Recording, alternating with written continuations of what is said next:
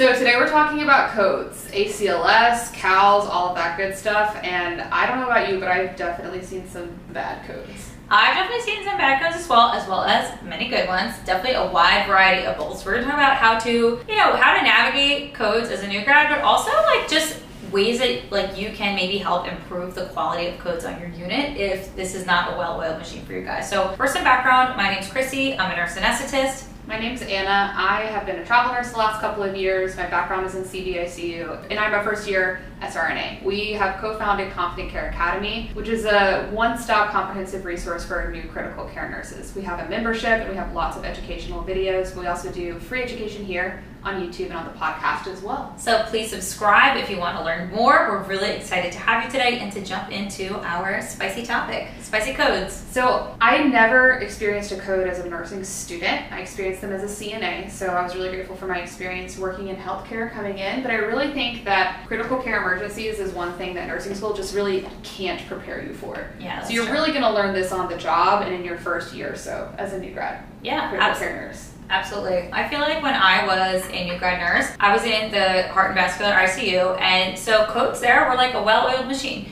We had a lot of senior nurses on the unit. We had people with a lot of experience. Our attendings were very experienced, very knowledgeable. All of our daytime attendings were cardiac anesthesiologists, so they did. So it's an anesthesiologist who does a fellowship in cardiac anesthesia and critical care. So these are very smart people with lots of years of experience. Excuse They're me. the best. I some of the best physicians out there. Love them very much. But this is also interesting. The dynamic has honestly changed since COVID. We have such a loss in experienced nursing staff. There's been a pretty large exodus from the bedside from a lot of really just senior experienced ICU nurses. So Absolutely. the world that you're coming into as a new critical care nurse or as a new grad is a different environment. You really are lacking those really seasoned and senior and experienced nurses who are going to kind of hold your hand through your codes. Yeah. So it unfortunately you're going to have to learn a little bit more and you're going to have to do a lot of self-teaching and that's part of why we're talking about it today because you can do some things to help make a code a good code. So I'm excited for your perspective because as a CRNA, you carry the code pager. You will respond, you'll do airway call. So Yeah. you've seen a lot, you've seen a lot of codes. See many codes. Now, the good news about being a CRNA is that I'm not responsible to run the code or manage the code. I show up, I throw in the tube, and it bounces.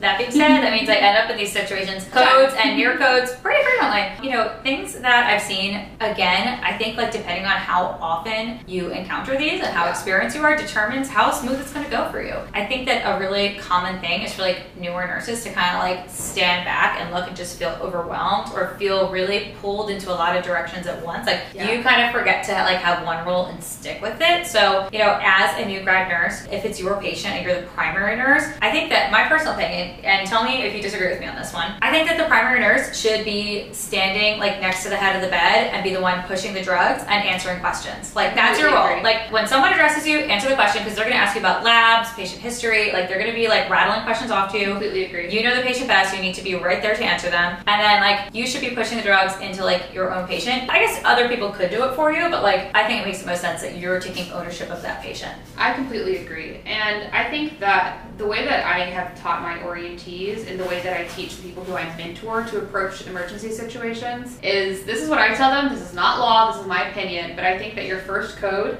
you should get in there and do compressions. I think if so if you are not the primary nurse. If you're not the primary. yeah, so if you're just walking into the room to help, I think you should do compressions. Compressions is a good is a good because job. you oh, kind Always. of are going to appreciate the gravity of the situation. It's really an extraordinary measure that the medical team is trying to do to see if we can do everything that we can for a patient, right? So I think that really gives a, a heavy sense of gravity to the situation, and it's also simple. You don't have to memorize an algorithm to do compressions. All you have to do is to do some CPR. That's also good for students, like Yes. med students, nursing students. If you aren't allowed to do that yet, like let's say you're a nurse extern, I'm not sure if they would be allowed to do compressions or not. They are. They are okay. So, uh, but I think like another role for someone who's newer could be to be a runner, and that's, That's like probably the like the second. the second role. So you your second job after your first code, I say you should be do compressions. Your second code, I think you should be a runner. Or, so especially if you're a CNA, you are the ideal runner as a CNAs CNA are ideal runners because sure. you know where all the supplies are. You know where the IV fluids are. You know where the IV start kits are. You know where the flushes are. You know where to get a trash bag. Never underestimate taking out the trash in the middle of the code. I do it all the time. To this day, sometimes you got to clear the room if you're doing a surgery at the bedside. But I think that a good second role is to be a runner. Yeah. This also starts to transition you to thinking big picture and to think proactively versus reactively, Huge which jump. is so huge. And this is part of what, correct me if I'm wrong, that's what I think part of what makes a bad code is people being reactive and not proactive at all, and just like Yeah. lack of clarity. I think, like, yeah. So, like, the number one thing that makes a bad code is when you don't have a code leader. That is mm-hmm. like the worst thing you can do, right? And I think that that's usually how things start, right? Because the patient's slowly circling the drain, people are gathering in the room, filling the room. They're people are trying to help. They're all putting their. Everybody's like, "Did you do this? Did you think of this?" They're all jumping into different roles, Yep. and then there's like a lot of chaos building, and then the patient codes. And usually, the first thing that happens is people somebody shouts out that the patient's coded. The next thing is someone jumps on the chest, and then I feel like the next thing is your brain freezes. You're like, okay, now what? Right? Yeah. Like if you're in the ICU, you can pull a code belt. If you're not in the ICU, you are going to have to delegate to somebody to call a code overhead to the operator so that the rapid response team can come and help you run the code. So like in that meantime, having people have clear roles like so like in the icu you're not going to have a, a team come save you right you are the team so clear roles identify a code leader early Yep. but then like in the meantime like let's say you're on a step down floor or a med surg floor like anywhere besides the icu Yeah. like in the meantime establish clear, clear roles as well and have somebody leading the code until the new code leader gets there like that is a really important thing to do Absolutely. And as a learner and as a new critical care nurse, I think that the transition from doing CPR to then being a runner, and then the next role that I recommend is watching the recorder. So if you can watch the recorder for a couple of codes Yeah, and you take your ACLS at the same time, you're starting to see and internalize what the flow of the code is going to be. that's a good one And then oftentimes in units where the it depends on who the provider is and who's going to respond to be running the code. Sometimes if it's a code where the physician or the provider needs to be doing a surgery or like a procedure, yeah they won't be running it when they get there. So it's just going to totally depend. And then a lot of times the resident team will come and then like they will call the code. It totally depends. That being said, a lot of times the recorder is also the code leader for a while. Yeah. And that is a huge role to start to understand as a new nurse to understand the flow of okay, we're in the PEA algorithm. We're just giving epi every two minutes. Or hey, we're in the Pulseless VTAC algorithm. What are we going to do? We're going to shock every two minutes. We're going to give epi, amio, and epi, and then shock, and then continue. And then this is one thing that I've done everywhere that I go. If you are going to a lot of different facilities, sometimes they're going to have different paperwork flow sheets for their cord recording. Recording. Sometimes it's on Epic. Sometimes it's paper charting. Regardless, something that I do personally as a traveler is I get a dry erase marker and I start writing on the glass outside if I'm also calling the code so that whoever comes in after me can see clearly the chain of events. So I'll go yeah that's a good idea 0001, 00, or like 2001, 2002, 2003, 2004, 2005. And then I'll write out minute by minute everything that's going to happen. And then I write when we push epi, when we give a shock. So then whoever comes in can see it and it's blown up enough that it's not going to be a handwriting issue. Because a lot of times people will say, oh, I've been recording, and they're scribbling on a paper towel with a Sharpie, and who knows what they said. And that is not a great way So don't be the Sharpie person because No. on the code card there's always a flow sheet. Yeah. So use the flow sheet. Another thing that newer nurses get caught up in is they're so used to only documenting in electronic medical records like Yeah. Epic. People will often waste time double documenting by documenting it in Epic. Like do not do that. Do not be writing down all your vital signs and timestamps and events in Epic. The protocol is to use the paper flow sheet. And Forget Epic. Yeah, and if and that's one thing as if you know your policy and you know exactly what the paper flow sheet where it is, use the paper flow sheet. And the only thing only reason I've used glass is because sometimes I don't know where the paper flow sheet is, what it looks like, etc. The glass But is yeah. good to Anna is using the glass to update the people in the room as to what's going on. That's different than being the recorder. Like that's a separate thing she's talking about, right? You're not talking about being the person who's recording the code and like writing on the flow sheet and then you're doing it on the glass instead. I often am doing it on the glass because there's nobody who is also calling everything. So you're directing the room, writing on the glass, people can see it, and then I can transcribe it to the paper after the fact. You're transcribing the paper after the fact. Yeah. I would literally never do that, but that's okay. Okay. We're different people. That's okay. Because then you're doing it a second time. people sometimes can't read on the flow sheet and then uh-huh. if someone else comes in and they're trying to give xyz or change something or another that also being said i got new facilities all the time so if Yeah. i was super familiar with the paper flow sheet i would probably just do that Yeah, that's like a big thing to keep in mind. Like you will have to get to know like your facility's resources, right? So Right. like, you know, writing the glass, cool. But the point is Go you shouldn't be in the you shouldn't be in the electronic medical record and double documenting. Yeah. that is like a big no-no. In fact, it could actually cause a lot of confusion and discrepancies between the two records. Yeah. And the ultimate record, like that's going to be used in court, is going to be the paper flow sheet. So that's why I'm talking about like don't go into Epic. It's not don't write on a glass board. It's don't be wasting your time in Epic. Yeah. So That's like a very important. And then this is where, so this kind of dialogue here, this is where I recommend shadowing the person who is recording for a couple of codes. Yeah. So you see how your facility does it, so you see exactly what those resources are. You start to internalize the flow of ACLS and to see what their role looks like as they're also calling a code. So Yeah, I would say what do you mean by saying calling a code? Like that is like like so. What do you mean specifically by You calling it? Are you talking about like, calling out the things that are happening? Okay, so you're Yeah, saying directing recording a code. Yeah, okay, okay, got. Yeah. Just got it. Because to me, when I hear calling code, Calling I'm thinking overhead. calling a the code. I'm like, but which? Okay, got it. So yeah, all right. directing a code. Directed code. So the other thing to keep in mind is like a lot of times like you will so like let's say a code leader comes like the rapid response team comes or like a, a NP or like physician comes then they like step in and become code leader right Yeah. the person who's recording what I've seen many times and what I think is a really great role is to like okay so not only are you recording and like keeping people updated on like how like what's been given X Y Z and answering questions when they ask mm-hmm. but keeping in mind the timestamps like every two minutes Yeah. Being the person who just keeps the eye on the clock and saying it's been two minutes like that is a really great job for the person who is recording because you are the only person in the room Who has probably aware of the time Yeah. So and then that is where as you're shadowing the person who is or like not shadowing, but as you're observing the person who is recording, someone who's good at recording is going to be saying 30 seconds till epi, 15 seconds till next shock. You are giving the people in the room who are in a tunnel vision audible cues to get ready for the next step. Yeah. And then it goes both ways. When adrenaline is rushing, it both feels like time goes by super fast, so people want to give drugs too fast. And sometimes, especially during PEA arrest codes, it feels like it goes by super slow. So Yeah. people want to, people are really antsy to go ahead and give it when it's not time yet. yeah that's So- really important That is where it's really important for you to be watching the clock, giving audible, like verbal cues to everybody in the room. To also, you need to be communicating with the person who is drawing up meds. You need to say, go ahead and draw up the next epi, draw up the next amio, whatever, whoever is doing closed it. loop communication And then that, that's the next thing. No, I was about to say you dive into it because it's so important.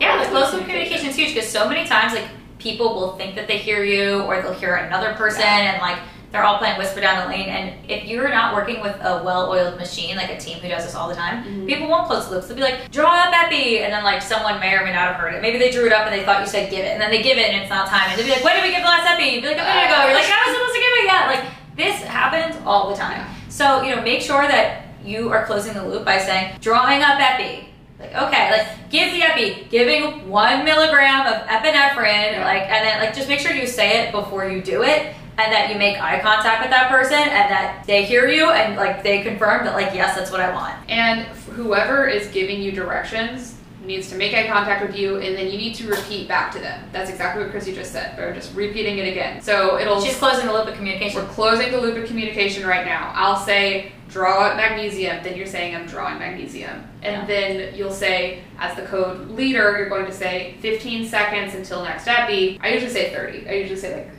I like thirty. I usually like 30 gives people enough time. So you say, okay, 30 seconds till next epi, and then the person needs to repeat back to you, 30 seconds till next epi, and then you say, give epi, and then one milligram of epi given, and then you write it down. So that you just have to have that A to B and then B to A conversation for every single step. Yeah, during shocks, like yeah, um, 30 seconds till next shock. Okay, all right, clear. or rhythm check. Shut, exactly. yeah, 30 seconds till next rhythm check. Okay, clear. Everybody clear. So just, it's, it's sing-songy almost. And a really well-oiled machine for a code is actually going to be pretty quiet in the room. It should be pretty quiet, yeah. So like that's another really important thing to, that you can do. Like if you're the primary nurse, especially, you can ask people to step out. If there's too many people and the noise is getting loud, you can ask people to be quiet and you can ask people to step out. And it's not mean, and people will know that you're doing the right thing. And they'll be impressed if you're taking charge of the room, quite frankly. Yep. Other like side note coming to my head is that like when you are not a rapid response team and you're not doing this every day, mm-hmm. it can be hard to like remember the sequence of events. Like we all take ACLS and stay brushed up on it, but in But an emergency, all the time. your adrenaline's going. Like it's like hard to sometimes remember like oh and this algorithm this or that change. The most important way to stay really current on this and to make sure we're all on the same page is visual cues, cue cards. That is like a really big thing that is done at top institutions. So a lot of them will have different code kits where like you know like on the code card everybody gets like a name tag or a You role or a spot on the floor. Like there different hospitals do it different ways. Yeah. So like clear role assignments and then also having like these cue cards that bring you through the algorithm. So like here is the PEA algorithm, and I'm looking at it, and the person running the code can have it in front of them and like make sure that we've done all the steps, and like they will shout out, "Have we gone through H's and T's?" and then they'll talk about it, and you'll do the close loop, and you as the primary nurse will answer those questions, like, and you'll be constantly reviewing and checking yourself with that visual cue card. So if you're in a unit that doesn't have one of these systems yet, that's a really great quality improvement project for you to dive into, especially if you're one of those people who's interested in going back to grad school, you know. That'll be a really good QI project. Quality improvement project. Just saying. Just saying. anyway, it's a big deal, right? Like having your code run smoothly could make a really big difference for your patient. Absolutely. Also, I don't have this written down, but I did want to touch briefly on this. So, family and codes. Ooh, do they stay or not stay?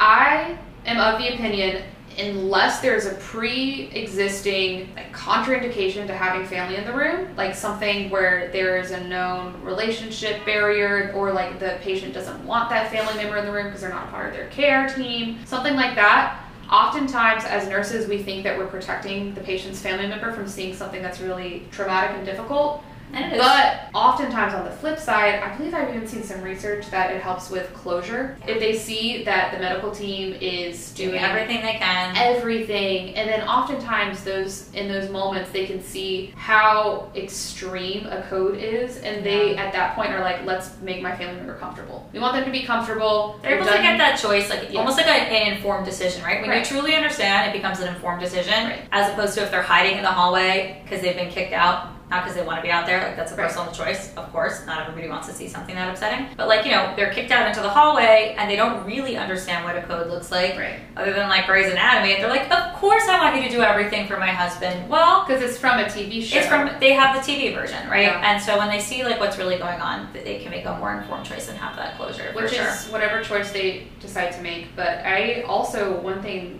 one of the really good nurses who I watched and absorbed a lot of their traits as a nurse when I was a CNA. She was a primary nurse, and so she would be in charge of meds. But then, after the first couple of rounds of medication, as a primary nurse, especially if she already had a relationship with the family, she would de- delegate one round of giving the epi to the next nurse standing there, and she would go and get the family members, bring them in, and then like sit them with her so that she could like, like, explain what's going on. explain what's going on Yeah, that's cool. and then also have them like watching and then educating this is also a good role for the charge nurse It's to have the charge nurse come in it's Yeah. arguably better for the charge nurse especially if you are a newer nurse and you're not completely sure of the flow for an emergency situation but if you can get the family in there to have them just make an informed decision about what the best play like plan is going to be for their family or even members just to support them in that moment. Like Yeah. it doesn't have to be talking. It can just be like sitting there with them and like just being silent with them and like supporting them. But someone needs to be delegated to be with them. Like don't just leave them in the corner. No, no. They need a person. a nurse needs to be with the family as they're And it should be a this nurse, not a student. Like Yeah. it should be a nurse a nurse who knows and can help guide them through that process. Because Yep. we're really good at that as nurses. That's one of our best strengths. So I think we're pretty good with people sometimes. yeah, so let's like utilize that. You know. I agree. Briefly, really quickly, one thing for because I know we have a lot of students and we have a lot of members who are new CVICU nurses. This will be policy dependent at your hospital and your facility, but many of the larger academic medical centers who have the cardiac surgery programs, they don't go by ACLS for post sternotomy patients. They go by CALS. And essentially, again, the best thing to do is to have the algorithm up in front of you. And the real only difference that you need to know starting off as a new grad working in your patient who is post open sternotomy codes. Meaning open chest, like Open after chest. cardiac surgery. So if you open the chest and then they close the chest and it's typically within, you know, a set spe- specified period of time and they go into VFib, the first move is that you're going to shock, shock, shock and then move towards opening the chest. yeah. After the first three shocks, you do begin CPR. So the only real difference is if you see your patient go into VFib, instead of immediately starting CPR, you're going to shock first. And Yeah. you should have a defibrillator every like couple of rooms and just throw it on. You should be able to de- defibrillate within two minutes easily of Yeah, shock. if you're in that type of unit, you should yeah, it should Yep. be a problem like getting one there. And then this is you should have a whole education with your nurse educator about like your open chest codes. You should have a whole education day about all of this. So we're not really super getting into it. The real main takeaways are if it's a VFib arrest, you usually shock first and then start CPR. And then you're not going to give epi unless told to and directly by your cardiac surgeon. And the reasoning for this is because if it's a fresh post-op patient Mhm. and your patient's coding, it's very likely that it's a surgical bleed, right? So, like, we're trying to in this patient population correct the problem. Like, the patient's probably tamponaded. They're probably they're probably tamponaded. Yeah. So, you know, giving a bunch of epi, like, in fact, could actually make the problem worse. And basically, because you're gonna like increase bleeding by increasing the blood pressure, like, and then you're gonna contract down like a heart that's like being squished like this full of blood. So, Right. the idea is that sternotomy, Open it up. reopening the chest, they're going to be able to suck out all that blood, all that clot, release the pressure on the heart. So, you know, shocking is like you're going to, you know, get them out of VFib, hopefully, buy yourself some time. Delaying compressions, compre- squishing down on a bleed is going to maybe not be super ideal, but we have to do it. We have to keep up circulating the blood in the meantime. And then, you know, getting that chest back open. That's why it's different. There's always a reason behind things, right? So you want to Right. like stop, think about it, and ask about it. Which, and then also there's cardiac surgery programs that don't follow the new CALS protocol. So if your facility doesn't, follow your policy. It's always like go with whatever your facility is training you to do. Definitely. But then, yeah, kind of circling it back for actionable item. Oh, really quickly, the last thing, debriefs. I love them. Debriefs are so good. We're really good at debriefs at my hospital, I have to oh, say. Wow. I'm very proud of that. Snaps. We're, we're very into the debrief. I think that debriefs, especially for newer nurses, are so important because it is you're watching something really traumatic and very and very sad oftentimes happen and you might be really close with the patient. right yeah sucks. So- it's like a loss for you too. We don't really like Absolutely. admit that, but it is. and it's not normal to do a code for like an hour and then to go right back into your walkie-talkie patient right next Like, door here's your graham cracker, Yeah. sir. And like you have to do that. That's the reality You of it. have to do that, but I think the debrief first is really important for holding space for healthcare workers. To for them to Holding space and quality improvement is really the other thing. Yeah, so like what could have gone better in a non-blamey way. right. Don't Well, be blaming. and then the the debrief is both to like hold space for like healthcare workers, but also largely for QI. Yeah, it's like okay, well, what can we do better next time? Was there any communication gaps? Was there confusion and, And what did we do well? We should Yeah. be encouraging people. So what did we do well should be like the first thing we say, right? Like and then like talk about all things. You know, Ashley, I really liked how you did this and that. Anna, I really loved that you did glass on the put all the stuff on the glass. I never would have thought to do that because I love paper so much. I'm so glad you told me that today.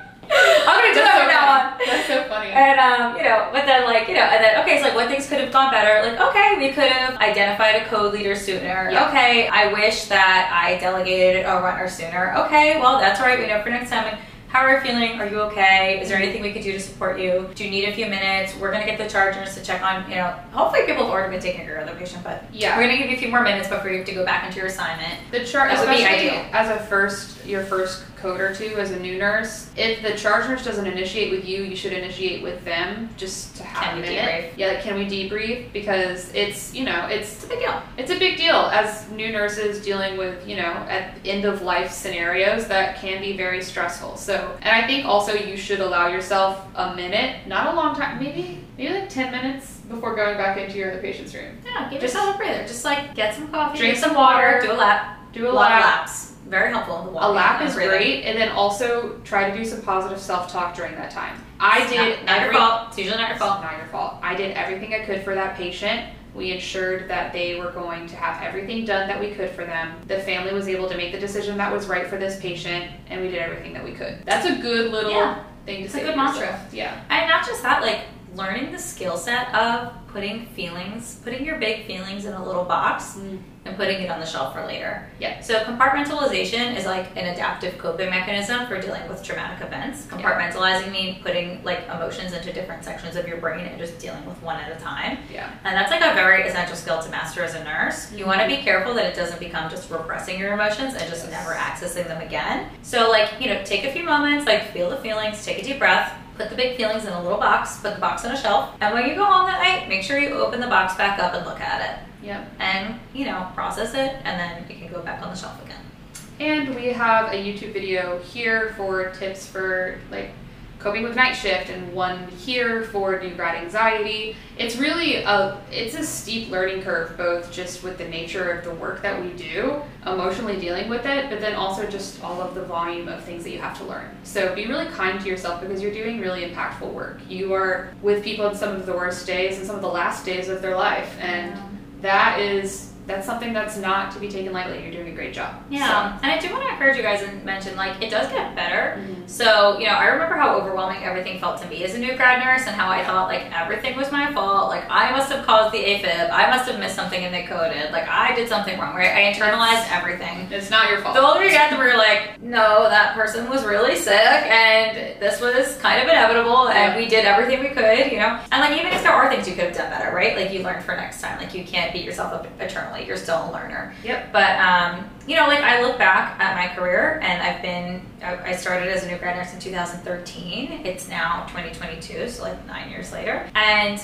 you know, I feel like I've run codes in the OR. I've handled like all sorts of like wild traumas and like directed emergencies and like I just feel like I felt like I'd never be the one like directing the emergency. I always felt like I'd be the eternal runner. Just that's kind of how I felt like for years. And then Oh, finally like one day like you just have to step up and it just falls into place and it clicks and you're like, damn. It's like, repetition. I wish that 2013 I Chrissy could see. I could see 2022 Chrissy. Like it's pretty cool. It's repetition and it doesn't happen all at once. And Just gotta go on yourself. Nine years of, you know, she's been CRNA at a couple places that are just super high acuity with really sick patients. So you Oh, wow. see some wild stuff in the OR, and you are not going to walk in as a new grad with two months of experience and know everything. Yeah, so don't compare like your day zero as a new oh. grad to like you're the senior nurses year 30 or like the Yeah. attendings year 10 like You just got here. you just got here it's your day zero It's your day zero. Be really kind to yourself. And we also are going over emergency management, ACLS stuff in the new to ICU membership. And we're also doing heart failure and cardiac and uh, like ECMO, LVADs devices. God, we're doing a lot We're doing a lot in December, so come join us. Come join us in the membership and comment what you would like to hear from us here on the YouTube podcast version. yeah so membership guys link below new to icu it's at confidentcareacademy.com exclusive lectures downloads live q and a's you're gonna get all of it so we'd love to see you there and in the meantime come join us here we will be back We'll be back. Thanks. Bye.